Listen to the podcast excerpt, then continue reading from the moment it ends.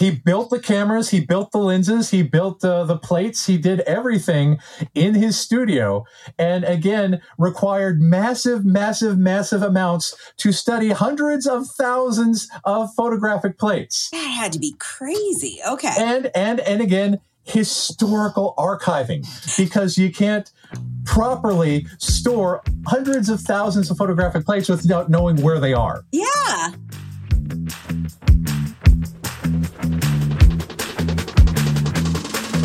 Episode 37 Motion Pictures Are Autistic.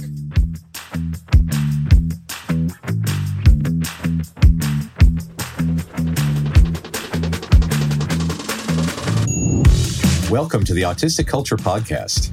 Each episode, we dive deep into autistic contributions to society and culture by introducing you to some of the world's most famous and successful autistics in history. Before we get started, a quick disclaimer on how we use the word autistic. The purpose of this show is not to diagnose the people or characters we discuss as autistic. While some may have announced being autistic, what we're really sharing here is our observation of what is representative of autistic culture. It can sometimes be difficult for autistic people to celebrate our natural tendencies and traits due to the perception of autism as a disorder that needs to be fixed a long history of damaging medical interventions to get autistics to fit in with mainstream culture, and protective masking skills many of us have developed to try to stay safe. Whether you are autistic or just love someone who is, your hosts, Dr. Angela Lorio, the linguistic autistic, and licensed psychological practitioner Matt Lowry, welcome you to take this time to be fully immersed in the language, values, traditions, norms, and identity of Autistica. Autistica.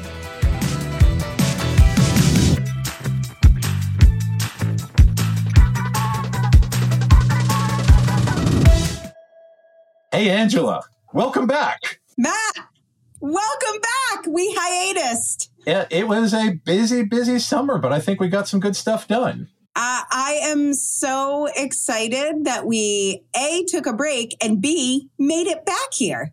I'm very yeah. proud of us. I, I, I am uh, rejuvenated. I am energized. And oh my God, we've got some great new fun things to talk about. I am so excited for this episode.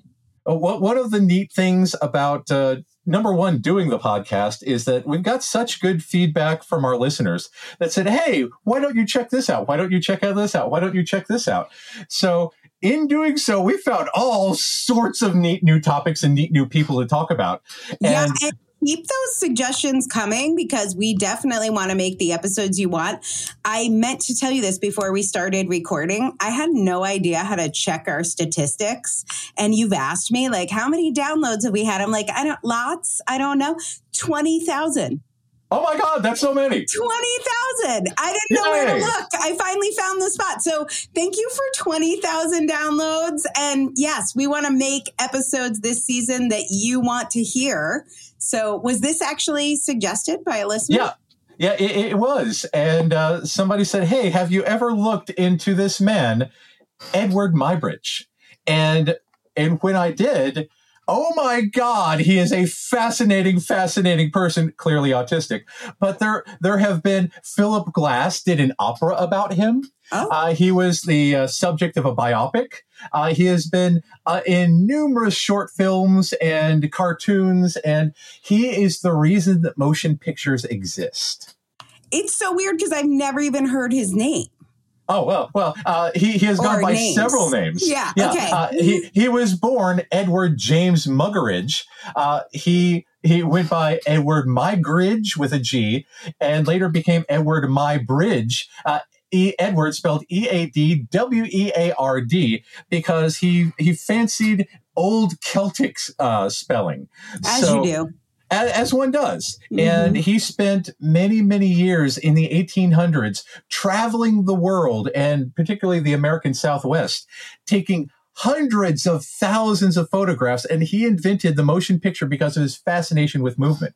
And uh, he's the subject of this is so this podcast is going to go all over the place. This episode is going to talk about uh, inventions. It's going to talk about travel. It's going to talk about medical trauma. It's going to talk about a murder mystery. It's okay, going to talk about that coming. Okay. it's this man has lived a fascinating life, and I I hope to do it justice by condensing his ridiculous. Uh, impressive life uh, into the, the time that we have allotted. But okay, we'll, so set the scene for me. What year are we starting in? What what, oh, what years so are we talking about? We we are to, the we we begin our story on yes. the 9th of April, 1830. Oh. Yes. He okay. was born Edward James Muggeridge in Kingston upon Thames in England.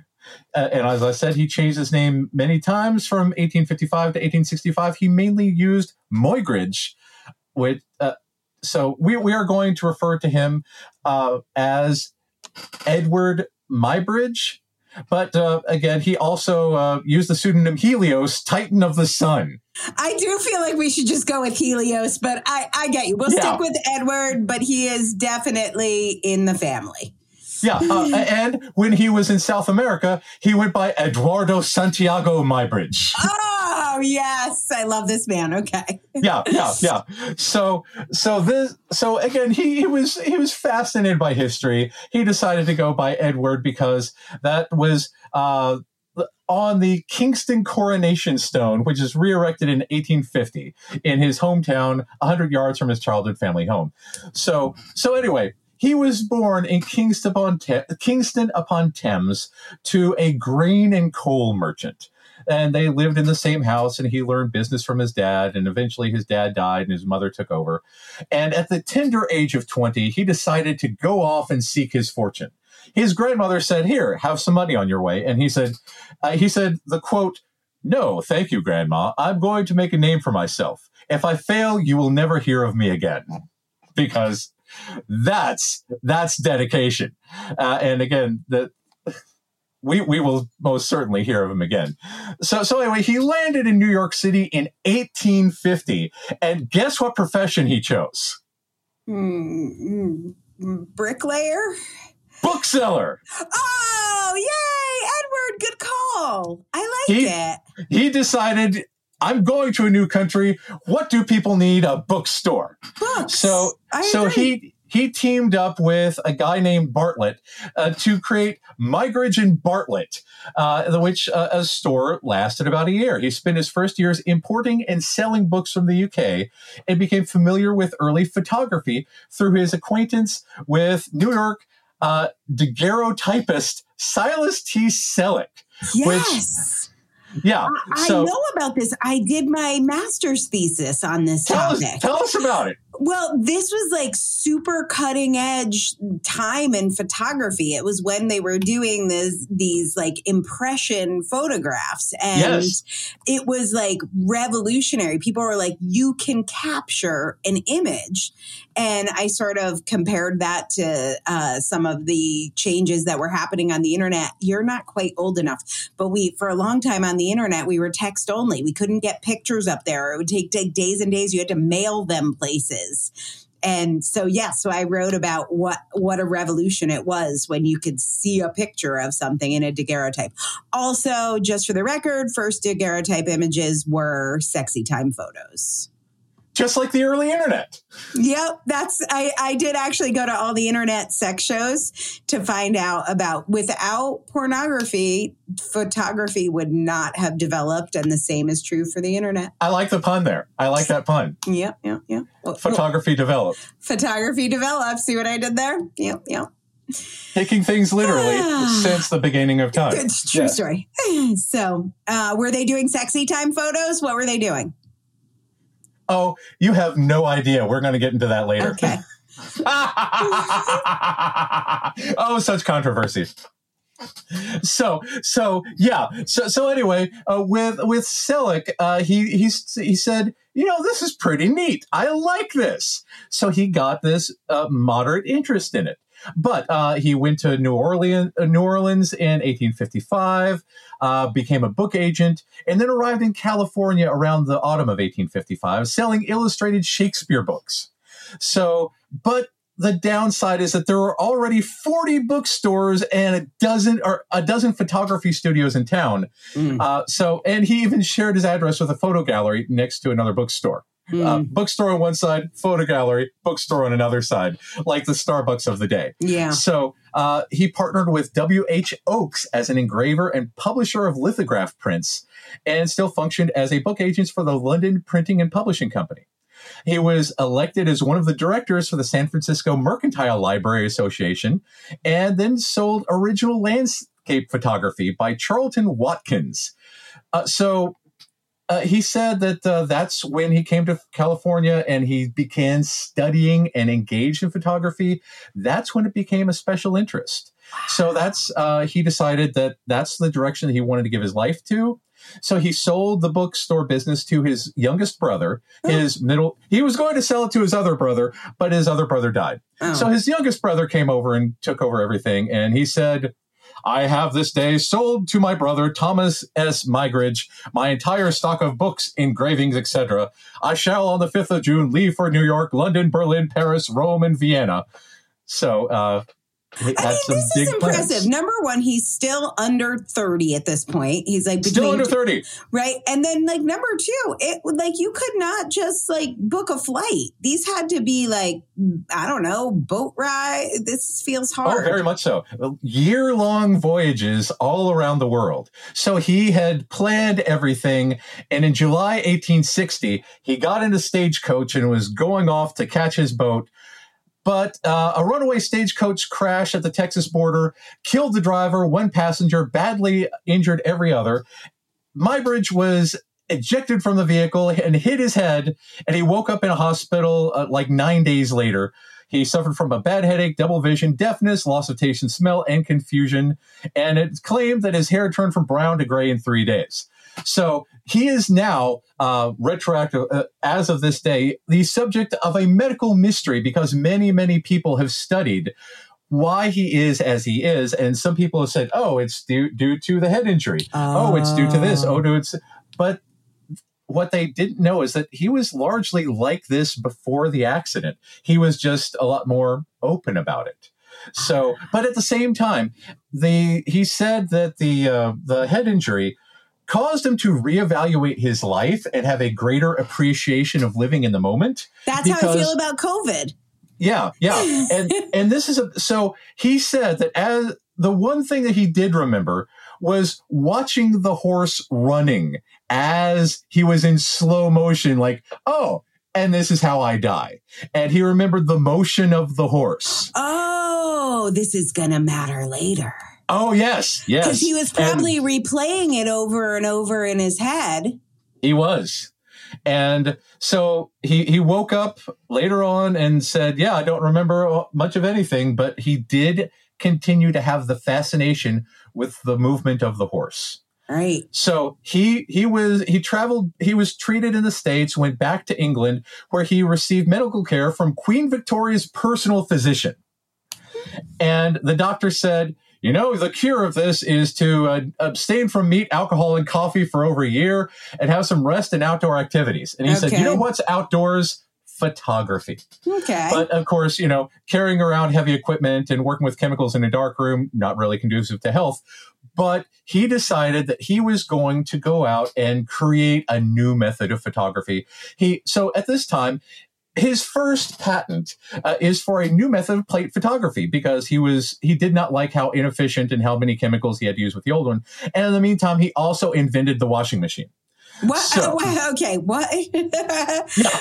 What, yeah. what? Was it related? Was he uh, like, oh, this would also work for a washing machine? Uh, he, he might have said, uh, I don't know, I'm tired of getting chemicals on my clothes and washing them on a rock. But again, this is the kind of man that we are talking about who endlessly innovated, who endlessly had really big ideas and just casually traveled the world inventing things. Yeah, and this was So- the good old days before the patent office announced that everything that could be invented had been invented. I think that happened in the 1930s. So this was the heyday of patents. Yeah, yeah, all kinds of neat stuff. And th- this wet plate collodion process, Oh yeah, Uh, yeah, yeah, okay, that's him. yeah, oh, uh, that's him. That's him. Yeah, he said, you know, because like uh, he was influenced by other photographers of the time, including Lewis Carroll. Oh. So he said, I want to do stuff like that, only better. So after that, he was apparently described uh, a changed man, more careless about his opin- uh, appearance, more easily agitated, but he was an eccentric artist. In other words, he was unmasking.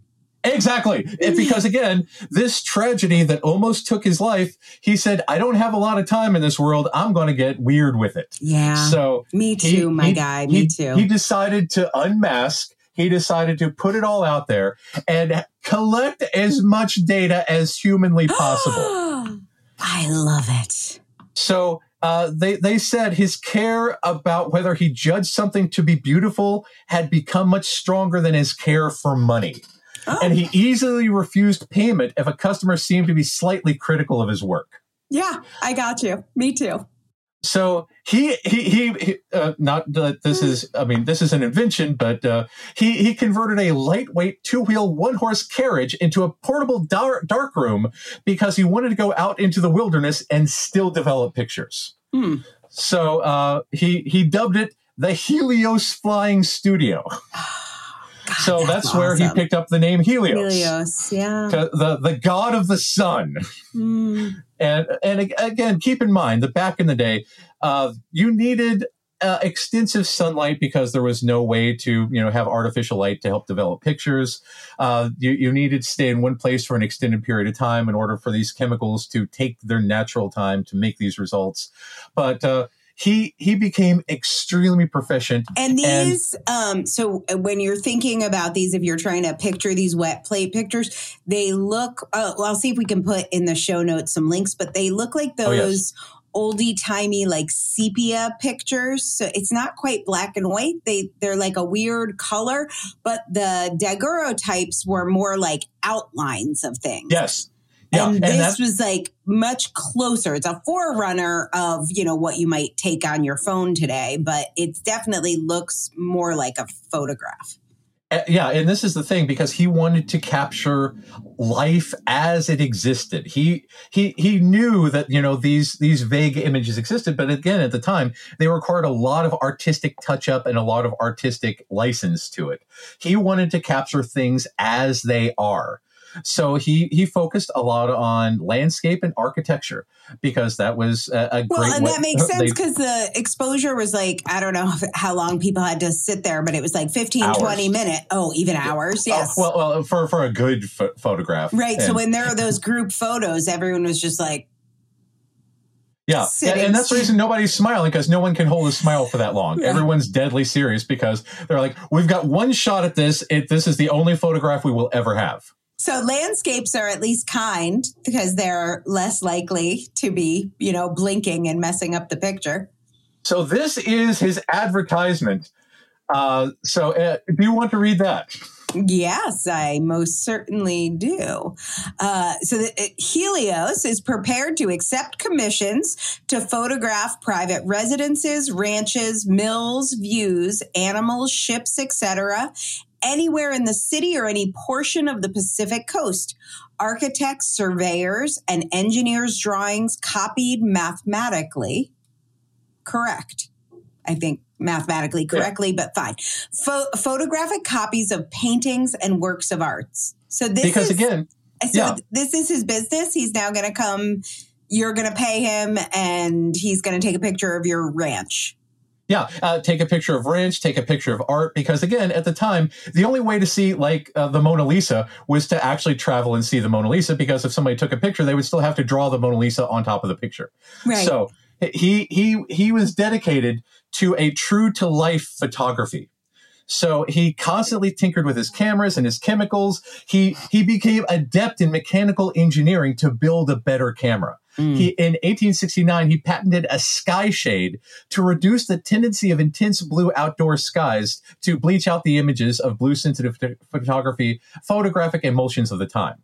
So uh, uh, an article in 2017, an expanded book, document that Muybridge heavily edited and modified his photos, inserting clouds or the moon, or even adding volcanoes for As artistic effects. I, because I a man with that. A man named Helios is not one for subtlety. Right.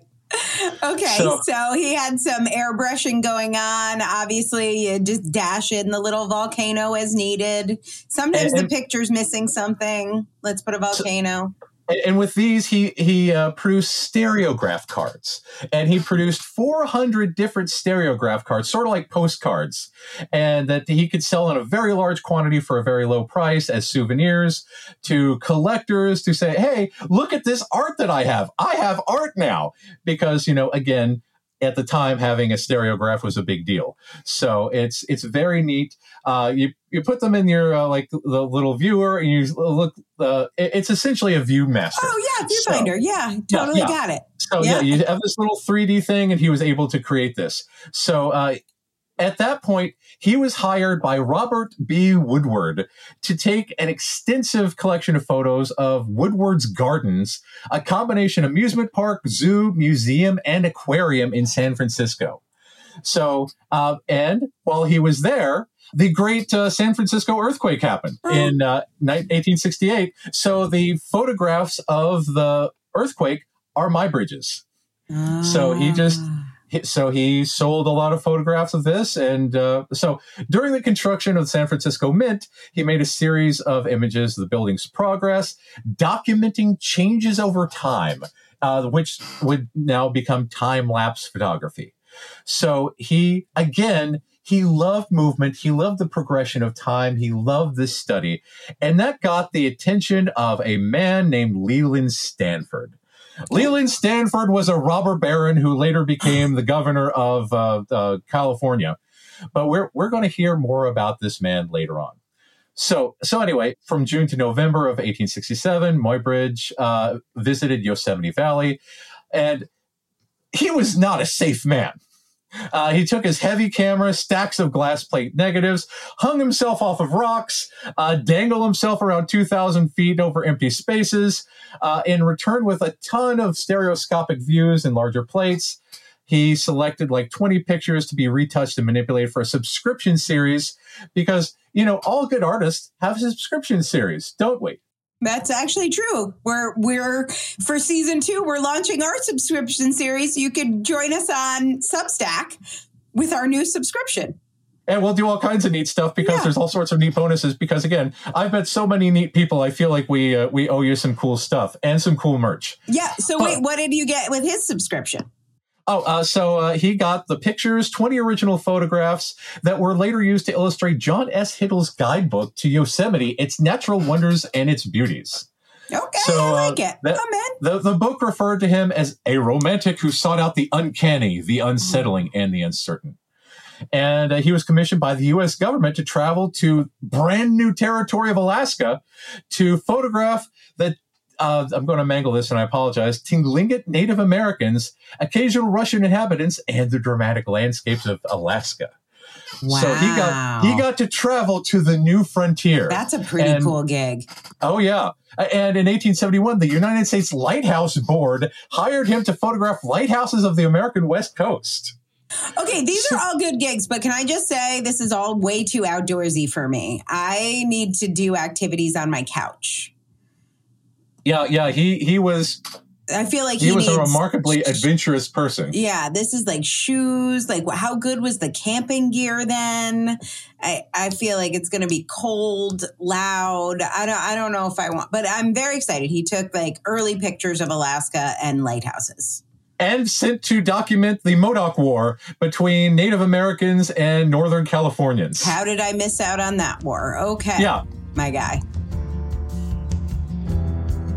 As always, this podcast is free and it will remain free, but we do now have a paid subscription over on our Substack page, which we wanted to tell you about. It includes lots of extras like private Q&A calls with Matt and I, our book club with our favorite book picks, and discounts in our TeePublic store. You can check out all the goodies over on our Substack page at autisticculture.substack.com. So, so at this time, uh, Leland Stanford, the racehorse owner, businessman, robber baron, uh, uh, uh, the tycoon and uh, uh, train governor? railroad magnate and governor of California, Yeah. hired him for a portfolio depicting his mansion and other possessions, including his racehorse Occident. Okay. He wanted a proper picture of the horse running at full speed because exactly Back this to is the horses running. back to the horses running because again back in the day there was no way to capture motion everything just looked like a blob I hope you're going to tell me he made a flip book. he invented the flip book Oh, this is so good. oh yes Ain't yes nothing gonna break his stride. Nobody gonna slow him down. And again so back in the day artists had difficulty properly representing movement because the movement was quicker than the human eye. And no one knew how horses muscles moved. No one you you had theories because you know you could take a cadaver and move it manually and say oh look at this. But again you couldn't capture the majesty of actual movement. And insert heavy breathing noises on edward's part. He was all about this stuff. So he he managed to use a single camera to shoot a small and very fuzzy picture of Occident running, and uh, it was essentially a blurry silhouette.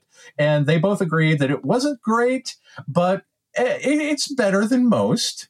So he decided to uh, get a team of engineers and technicians from the Central Pacific Railroad, because again, Robert baron railroad stuff. So he experimented with increasingly faster mechanical shutters, developing state of the art electrically triggered mechanisms, and experimented with more sensitive photographic emulsions to work with the shorter exposure times. So he he he invented better and better cameras, better and better uh, uh, exposures, better and better photographing equipment. So in July 1877, he made a new picture of Occident at full speed, which resulted in much clearer result. And uh, it had it retouched by a retouch artist and was published as a cabinet card. But this this was the thing that started everything because now he's going to have a battery of 12 cameras across the racetrack to see it wait. in this position, in this gotta- position, in this position. You gotta. ah, That makes so much sense now that you're saying it. What year have we gotten to at this point? 1878. Oh, wow. early, early, early, because at this point he was able to have the horses activate the cameras themselves at certain point in the motion.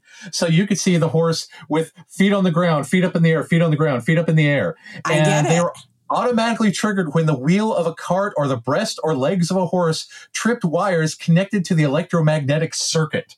Engineering genius, this man. Uh, and his team of engineers, which we cannot, you know, understate that. Right. So one session, the press and a selection of turfmen were invited to witness the process, and uh, there was news of this worldwide. Even the most diehard skeptics saying, "No, you can't possibly do this." Were like, "Oh my God, you did this!" And it became like magic.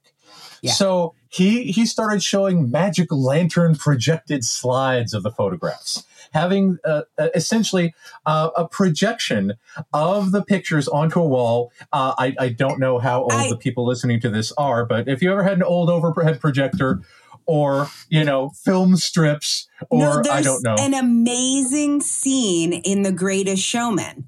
Oh, yes, yes, It's like a million dreams, I think is the song, and they're um, hanging laundry on white sheets, and the lantern is projecting images. Yes. Yes. So he he started showing off his pictures, and Scientific American uh, started reporting on him because they were groundbreaking. Uh, six uh, were uh, soon published as cabinet cards entitled "The Horse in Motion." because he was the first to study kinesiology, Mm. the, the study of Sure. movement. Sure. So uh, they were amazed that this is the first time that they realized that horses essentially don't just jump along the horse, that there is a rhythm of horse leg movement, and that uh, uh, all four hooves were not. Uh, not all in the air at the same time. Uh, that uh, the, the tail moved, that the body moved, that it was switching from pulling with the front legs to pushing with the back legs. This was all groundbreaking stuff for artists, for biologists, for enthusiasts of all types. So uh, he he went then went to 24 cameras, and uh, the more cameras, the better because the more pictures you had. And so this is when he invented the motion picture. Mm. Because again, looking at one picture at a magic lantern is great, but if you had a glass disc and put all these pictures all around the glass disc and spun the disc, all of a sudden the horse was running. And this was astonishing because no one had ever seen a horse run on a wall before. And this was the zoopraxiscope, zoo animal prax movement scope. So the animal movement scope, the zoopraxiscope, were, were uh, they were ve- very detailed but hand colored, marketed commercially. He sold movies to the public Wow. so people could study on a movie projector. So he invented motion pictures and cinematography. Wow. In Okay. 18 oh yeah. But I want to stop you here. We're up to, you know, like the big moment. What do you see as you're reading his story that makes you say, oh, this is emblematic of autistic culture? Like these are, uh, uh, if somebody wasn't a part of our culture, they wouldn't do these things. T- So this is the thing. notice. We we have our monotropism is all consuming. We love studying the things that we love to study. We have this bottom up data acquisition style. And at the time, there were a lot of people who said, yeah, it's fuzzy, but it will do. He said, no, I really, really want to study how this horse moves. I need to, I need to do better. I need better tools. I need, need, I need more cameras. I need everything. So his, his, his search for knowledge acquisition, Mm. his search for the truth, his search for the accuracy. This is an autistic trait. We we need to understand the world around us. We need to be very highly detail oriented. We need to do these things in order to give ourselves peace. And this is a huge thing. Plus, again, the artistic integrity, the not caring what other people think. Uh, again, everything after the carriage accident, it seems like he was very much unmasking because Yeah. he was very much trying to fit into the world and be a businessman. And then he said, screw it, I'm doing what I love. Yeah. And what I love is photographs and improving the photographs and traveling and seeing and just getting all of this new data. But but So- the biggest stuff comes uh Oh, we're getting the there. crazy stuff. I want to talk Oh, about yeah. one more thing though, because oh yes. I have been thinking about this a lot about when we talk about pathologizing autism, one of the I don't know, symptoms in that pathologized medical model is OCD. Oh yes. And so I can completely, I have definitely had things like this horse running that Oh, yeah. you have, maybe there's some trauma there. I mean, there's definitely trauma there. He almost died. But you have this imprinted image and then you play it over and over again. And it ends up being put into like a mental illness bucket unless you have like the privilege he had. So, like, let's note he is a white guy oh yeah. like as a woman, I couldn't have done this. If you're a queer person, you couldn't have done that, you know, in any sort of out way. You would have had to hide that. If you're a person of color trying to run around Alaska in the 1800s, like he was able to have this what could have been pathologized as an OCD turn into an amazing career and a gift you know to the world which is awesome but do you think there is a line between monotropism and like fixation and commitment and focus versus an OCD that is pathologized and needs to be medicated or something. Well, uh, I think those are two separate questions because number one, I think that a lot of people will pathologize anything. Yeah, they sure will because uh, I, I'm sure that somebody will say, "Well, that's far too many lightsabers." When I have a lot of lightsabers, because I will have all of the lightsabers, all of them. But uh, but I think that the the bigger thing comes with uh, how much it impacts a person's uh, happiness. Yeah. Because if a person, because again, if he sat in a hospital room thinking about the horse that almost stomped his head over and over and over again for the end of time, and it caused him great distress, that would be a thing. But for him to say, I want to use this as a motivator to better understand, and it became it became this liberating art and science and it yeah. gave him new opportunities so I, I, think that that's there's a double-edged sword on so many autistic traits depending on which direction you have the resources to go in yes so well said. So well said because again, uh, we've we uh, if you haven't already heard, uh, we which episode was uh, horses are autistic where we covered My oh, Little ponies, Pony and ponies are autistic. Yes. We'll put that yeah, in the yeah. show notes. Yeah, yeah, because there are a great many people who enjoy horses and ponies and My Little Pony, and uh, some people try to pathologize that, but uh, equine therapy is remarkably healing for autistic people. I've done it. It was very powerful for me. yeah. yeah so a- again, I think it's which if you have the resources to turn it into something great, it, it's a definite positive. But if you don't, that's where we run into the thing. This dark. is why, yeah, that's why we have this. Uh, uh, we we need more resources for autistic people, and uh, that's I think that that's the biggest thing here. So yeah, yeah, uh, he he was very very fortunate in that he he presumably had money to travel to the new world, and presumably had money to establish a bookstore and had this capital to do all these fantastic experiments and had the social freedom because again uh, if someone else started photographing naked people which he definitely did photograph a lot I of naked it, people. I knew it i knew it Mm-hmm. Yeah, the, yeah. We'll we'll get into that in a bit, okay. uh, but yeah, because because this is where we come into true crime territory. Okay. Because if there's something that podcast listeners love, it's true crime. Sure. So th- around this time, he married uh, his his wife Flora Shellstone Cross, a recent divorcee who is 21. He was 41. So there was uh, back in the 1870s. This was a, a bit of an age difference. Also, Even today, did you say she was difference. divorced already at 21? Yeah, already divorced at the age of 21 because uh, she she enjoyed uh, let's say a more active lifestyle than Edward did. Okay. Because while Edward uh, did enjoy you know traveling and taking pictures of beautiful landscapes, he also really, really loved staying up late at night reading the classics. Whereas she wanted to go out with friends and go out to the theater and go out to other attractions. And this created a massive gap between them because he was like, Oh, yes, we're married. Everything's fine. And she said, Well, he leaves me for weeks on end and just likes to read books. And I would rather, rather stay out and party.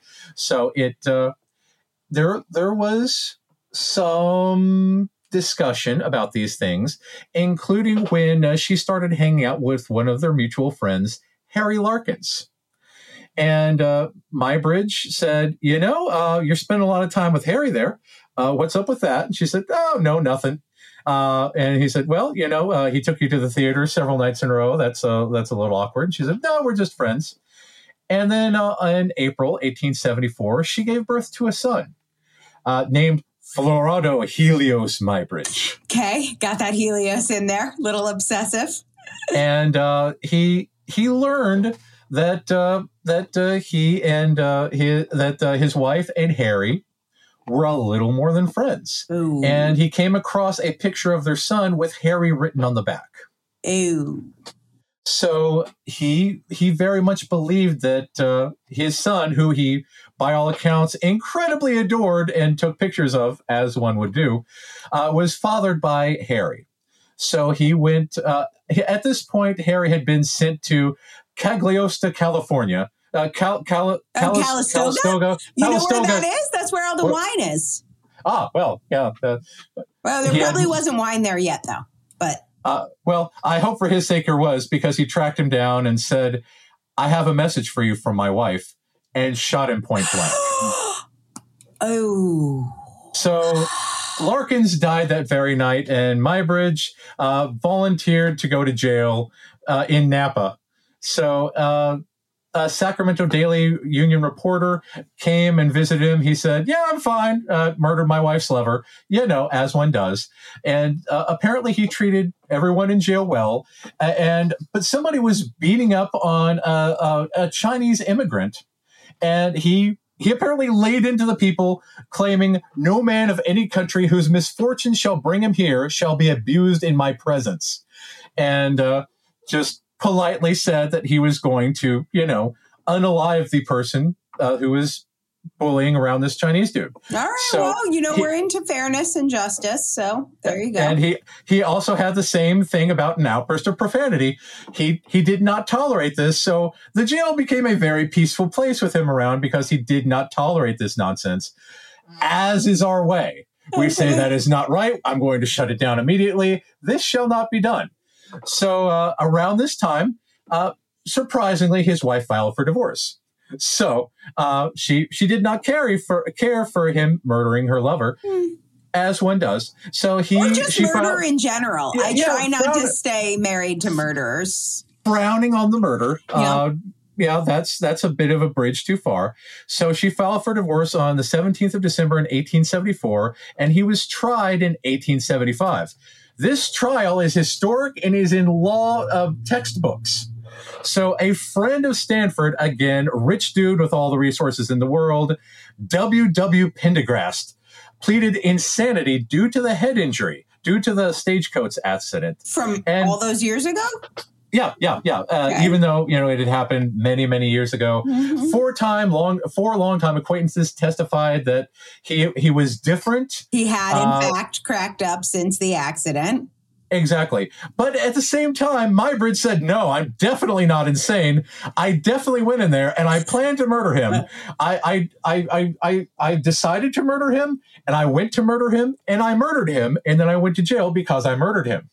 And he was defined as, quote, impassive indifference and uncontrolled explosions of emotion because he went from being very matter of fact, as we tend to do, to being very passionate, also as we tend to do. So uh, this is where uh, American composer Philip Glass. I know Philip Glass from the Candyman series because it's spooky, but you, you probably know Philip I Glass. love Philip Glass. Yeah, I'm more into he, like the new agey twinkle sounds, but yeah. Yeah, so so he created the opera The Photographer based on the transcripts from this case. It's great. And they are important to both historians and forensic ne- neurologists because of all the sworn testimony regarding his mind mental state, his past behavior. But again, these all focus on trauma and not what if he was autistic to begin with. Mm-hmm. Because again, autism plus trauma looks very, very differently than, but again, you know, they didn't use the word autism back in the 1870s anyway. So, right. you know, right. So this was historic because he was he was the last person in the country to be acquitted by justifiable homicide. This this was a game changer because the jury explained in their verdict that th- their verdict was not in accordance with the law, it was in accordance with the law of human nature.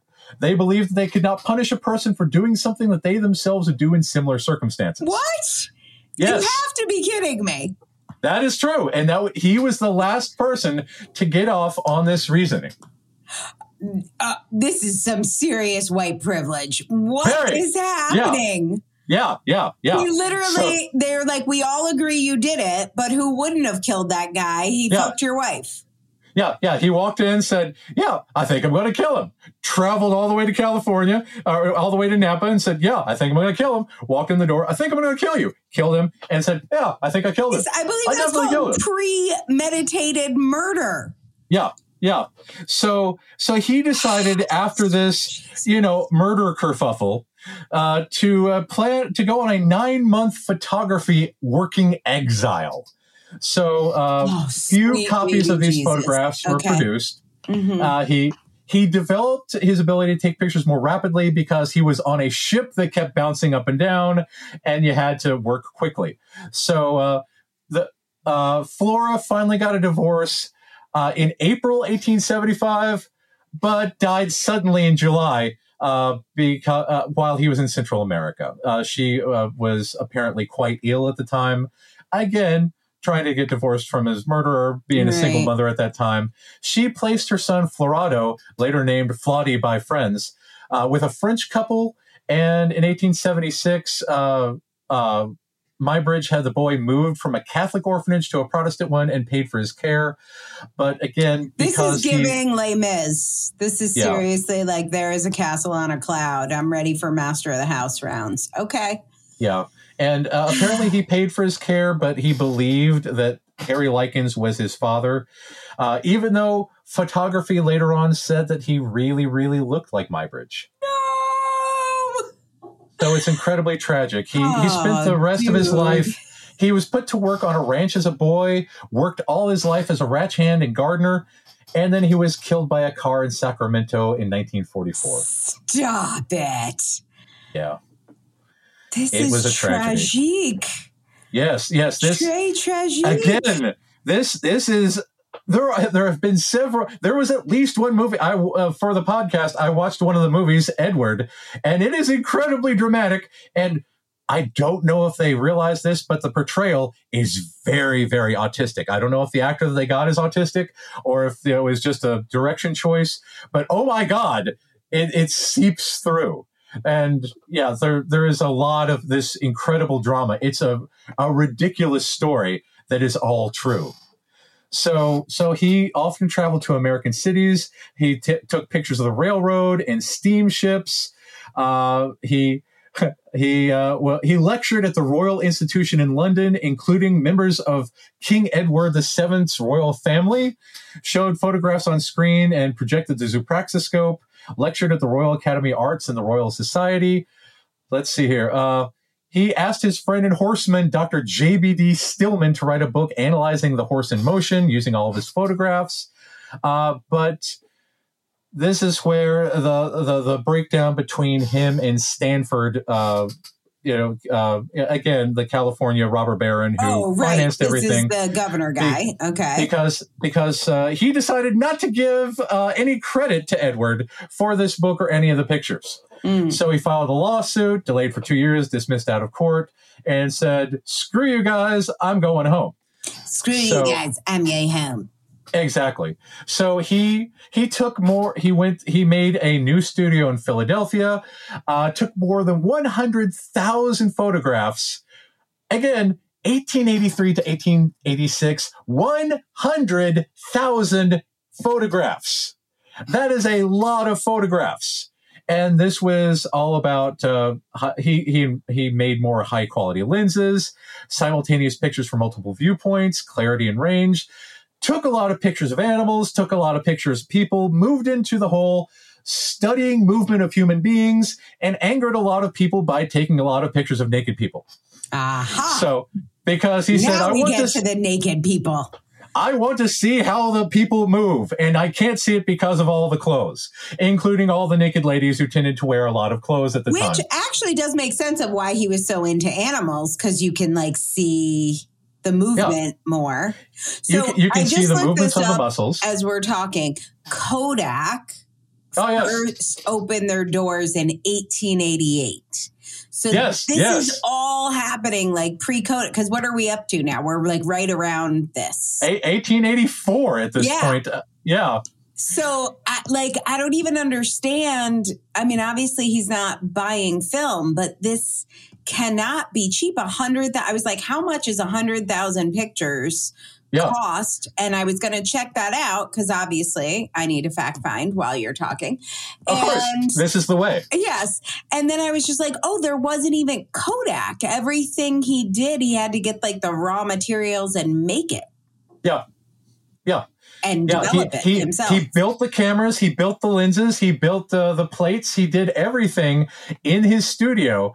And again, required massive, massive, massive amounts to study hundreds of thousands of photographic plates. that had to be crazy. Okay. And, and, and again, historical archiving because you can't properly store hundreds of thousands of photographic plates without knowing where they are. And that shit's gonna fade out too. Like they didn't Exactly. have all the, I don't know, preservatives and additives, whatever we have now that makes pictures not fade out. Exactly. Okay, this is all very so- odd. And I didn't think they Yeah. had like storage. There was no easy storage facilities either. No, no. So he had to build all of this stuff. I don't understand history. And, and he he could only take photographs during the day. During the day. During the day, we don't have yeah. lighting. Yeah. So during the day, he took photographs. During the night, he developed the photographs. Okay. So uh, again, people were very, very upset that he started photographing naked people and was notorious for saying, "Yeah, we'll photograph this," stripping down naked and doing a sequence where he was like, "Man with watering can, man climbing ladder, man swinging pickaxe, all while naked." So because Okay. he's like. I will do this thing. You can't stop me from doing this thing. And they say, well, it's pornographic. And he said, is this pornographic? And they're like, I don't know, but I don't want to see it, man. Eh. So he, again, not doing it for, you know, any sort of sexual motivation. He just really wanted to study people.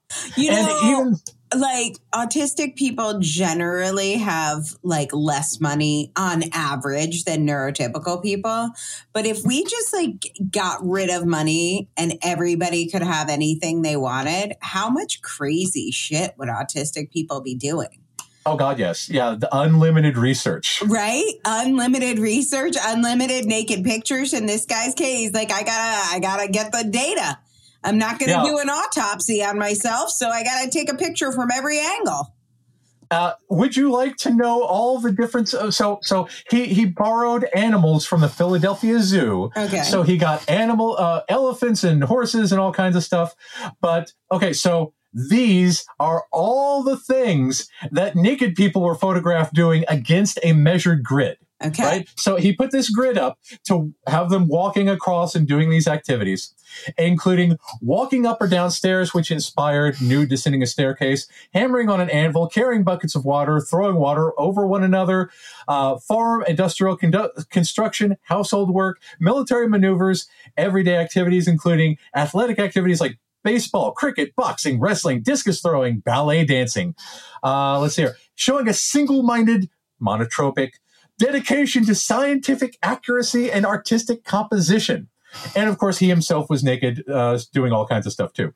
So he he spent most of his time doing this, and that's he he wanted his his massive massive uh, collection was published in uh, 11 volumes 781 of his best plates comprising 20,000 of the photographs in a groundbreaking collection entitled Animal Locomotion and Electrophotographic Investigation of Consecutive Phases of Animal Movement. Because, you know, animals moving does not cut it. You No. need to be as pedantic Yeah. as possible. I really feel like he really would have liked Alfred Kinsey. oh, God, yes. Oh, like oh he and Kinsey. Right? Oh, my God, they would have been besties. Yeah. Sorry you guys didn't get to meet, but we'll bring you here on this episode. The Kinsey episode, I think, is 35. So check that Yeah. one out if you want another science, obsessed science nerd One of talking the about greatest sexy time. One of the greatest quotes ever of everyone enjoys displaying and rearranging their collections as one does because Yeah, again this is That's the what he was like. He's like, I mean, who doesn't have like a collection of bugs and then you like reorganize them by size or shape or height or the day you acquired them or how long their name is? Like, obviously, we're like, yeah, we get you.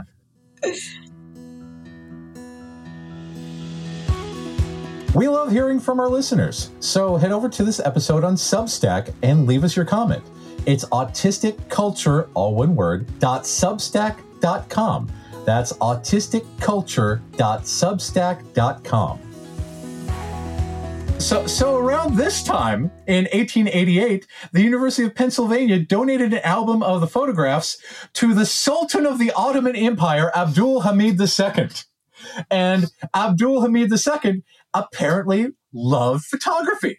So he, he said, you know what? I would love Edward to come over here and photograph the excavation because we really want to know about the Ottoman region of Mesopotamia, now Iraq, uh, notably the site of Nippur. Uh, the, so the Ottoman Sultan said, yes, let's make this happen, and uh, gave him a whole bunch of photographs from the Abdul Hamid uh, II collection. Mm. So uh, he went to France. He he uh, met. Uh, you may be able to pronounce this name better than I because my French pronunciation is very poor. Uh, Etienne Jules Marey. It's Murray. So Stephen Murray.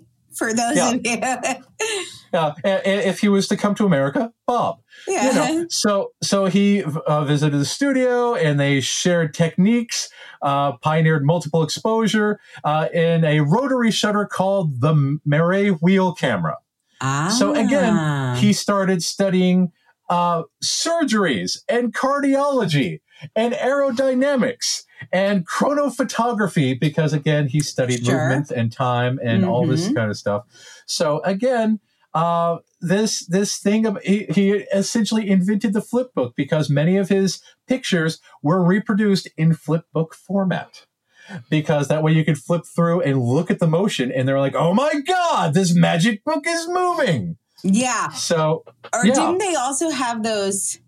I feel like there was like something my grandmother had that was like a lamp that would spin. You'd like look Yeah. inside Oh, the lamp. that that is a zoetrope Oh, okay. Yeah, yeah, yeah. I remember. Yeah, yeah. My Oh, yeah. grandmother had an oldie timey one. It smelled. yeah uh, yeah zoetropes uh, uh, had a lot of his images because of the horses moving Makes sense. Uh, that's the one that I saw. Had that. I know exactly that horse image. Yeah. So right. so he he lived a fantastic, crazy, crazy, crazy life until prostate cancer took him in May of I 1904. think they say like most guys die with prostate cancer. Like Yeah, it's just it's- there at the end. It's Yeah, kind of. it's our, our prostates inevitably betray us. It's not, yeah, it's yeah, like, yeah, you don't need that anymore. So he was what, like 70, 80, 75? uh, uh, oh man, what I, I didn't put that in. Uh, yeah, a- 1830 to uh, yeah 74. Okay, that's not bad. I mean, especially So, yeah. considering all the hiking he had to do. I feel Yeah. like all that hiking would take at least a decade off my life. Yeah, and, and and at the time, you know what he was doing? Mm. Uh, he he was at the home of his cousin Catherine Smith in Kingston upon Thames again, and they were in the backyard excavating a scale model of the American Great Lakes. So they decided they wanted a scale model of the American Great Lakes in their backyard. Okay, autism runs in families, people. Ah! Autism runs in families. That's all I have to tell you. Yeah. So so uh, he he was uh, cremated and ashes were put in a grave, but his uh, name was misspelled as Edward Maybridge. But uh, according to people, his influence has forever changed our understanding and interpretation of the world. It can be found in many diverse fields. Uh, again, oh, so uh, again, we wouldn't have the Matrix with bullet time without his techniques. Didn't think of that, of course. Yes. because he was a huge influence on the Wachowskis and their implementation of bullet time. wow. So the this this ability Wait, I want to to put in the show notes. Did you say there was like a biopic about him? oh yes yes Eadweard uh, Eadweard. yeah All right. with, with his funky spelling uh, it's it's a very very uh, and again very very au- autistically uh, coded. But again uh, the they, they kind of combined elements of his life because they uh, they they moved around some events because again uh, the the culmination of the movie is with the trial but he didn't take pictures of all the naked people until after the trial. And if you're going to take have a movie about you know photography you got to add that in there. So So, So they was- like, yeah, they wanted to So get the naked pictures, and he never got like arrested for the naked pictures. No, no, there was a lot of uproar because again, indecency and all that. But again, every time the people complained, he just got naked himself and said, "Hey, we'll do this." Okay, what a guy! What a guy! And so, without him, motion pictures might have never found their way to us. Motion pictures, cartoon animators still today use his references for animals moving, for people moving to teach if you ever need to draw a man with a pickaxe, you got Edward's naked pictures. Uh, the U2 video Lemon was filmed as a tribute to Edward Muybridge with their uh, black and white uh, grid in the background because that's how he did it because he wanted to measure movement objectively. So there's there are uh, if you check out the Wikipedia page, there are dozens and dozens of references to all of the stuff that has uh, influenced directly. And, and, again, that's not even including the field of motion pictures and cartoons and uh, uh, the zoetrope and uh, the eh, motion pictures in general. So we we live in like, like all people. He had his ups, he had his downs. There was that murder that one time. Yeah, yeah. But mm-hmm. you know, it's he lived a varied and fantastic life that very very much impacted the people around uh, so yeah our world would not be the same without him and yeah. definitely one of us definitely one of us well you know i think autistic culture is at the heart of it for me is monotropism and being able to focus on something and catch so many details is such a unique aspect of our culture. I think it's something that falls into like why people think we're weird because most people would just move on. But why they would move on is they're not seeing as many things as we see. Yeah. And so I so I think like who else but an autistic person could have developed the first motion pictures because it's just something that you could fixate on until you could do it. It was right at the edge of being possible, and he just like pushed that edge. Yeah, yeah. He he wanted to quantify movement, and he yeah. did. Yeah, he, he was a groundbreaker. Yeah, love it. Totally love it. Good stuff. Cool. So so on that note, hey Angela, what was your favorite part about being autistic this week? I had a fun little victory last week. We could talk about the whole summer, but I'm just going to talk about a little victory last week. So, one of the things I've spent a lot of time on is um, being able to identify when I'm starting to get emotionally dysregulated sooner and oh, get on top one. of it. But like sometimes you're just in a situation where you can't.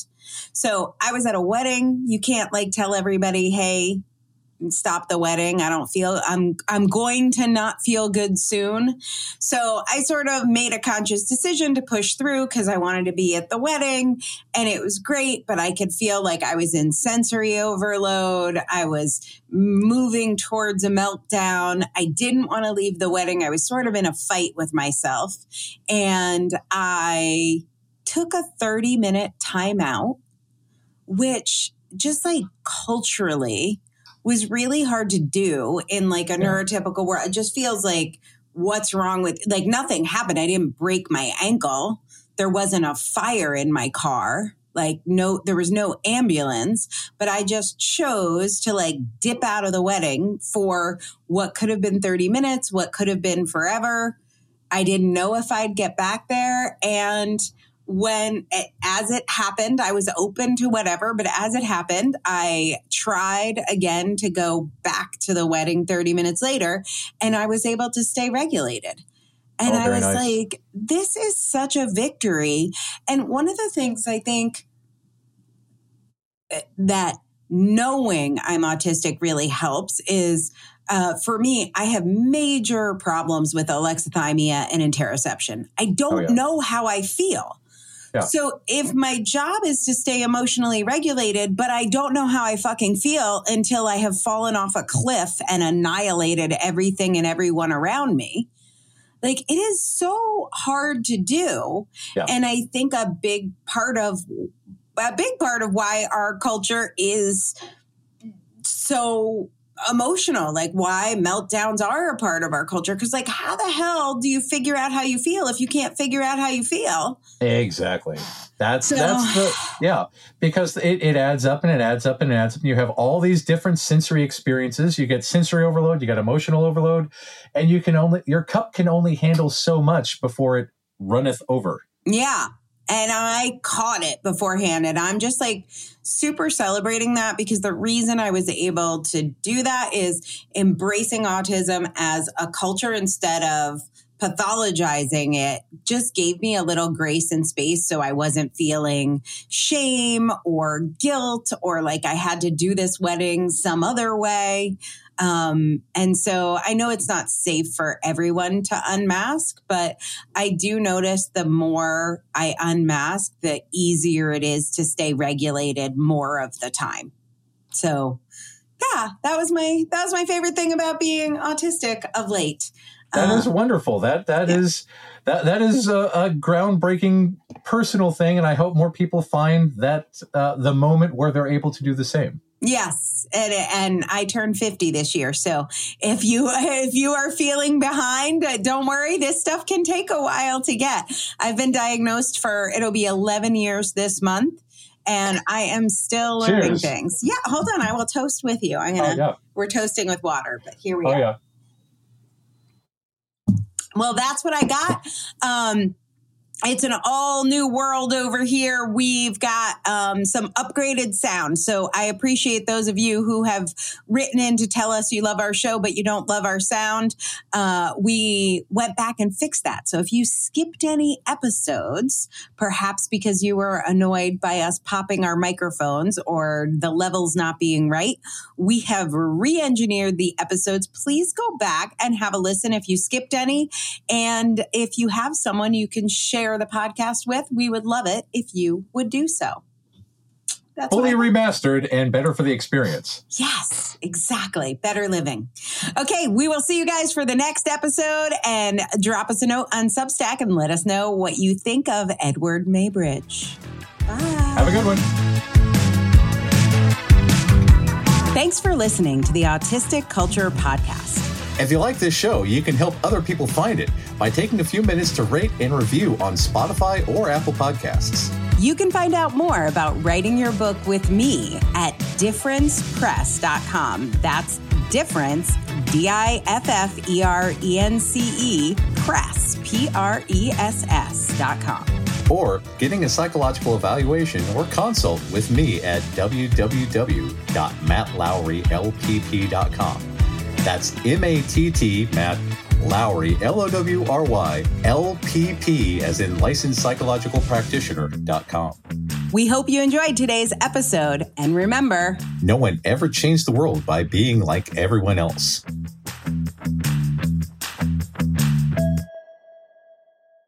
Special thanks to our content manager, River Robbins, and Aaron Stoner, our producer, for making us look and sound good. Música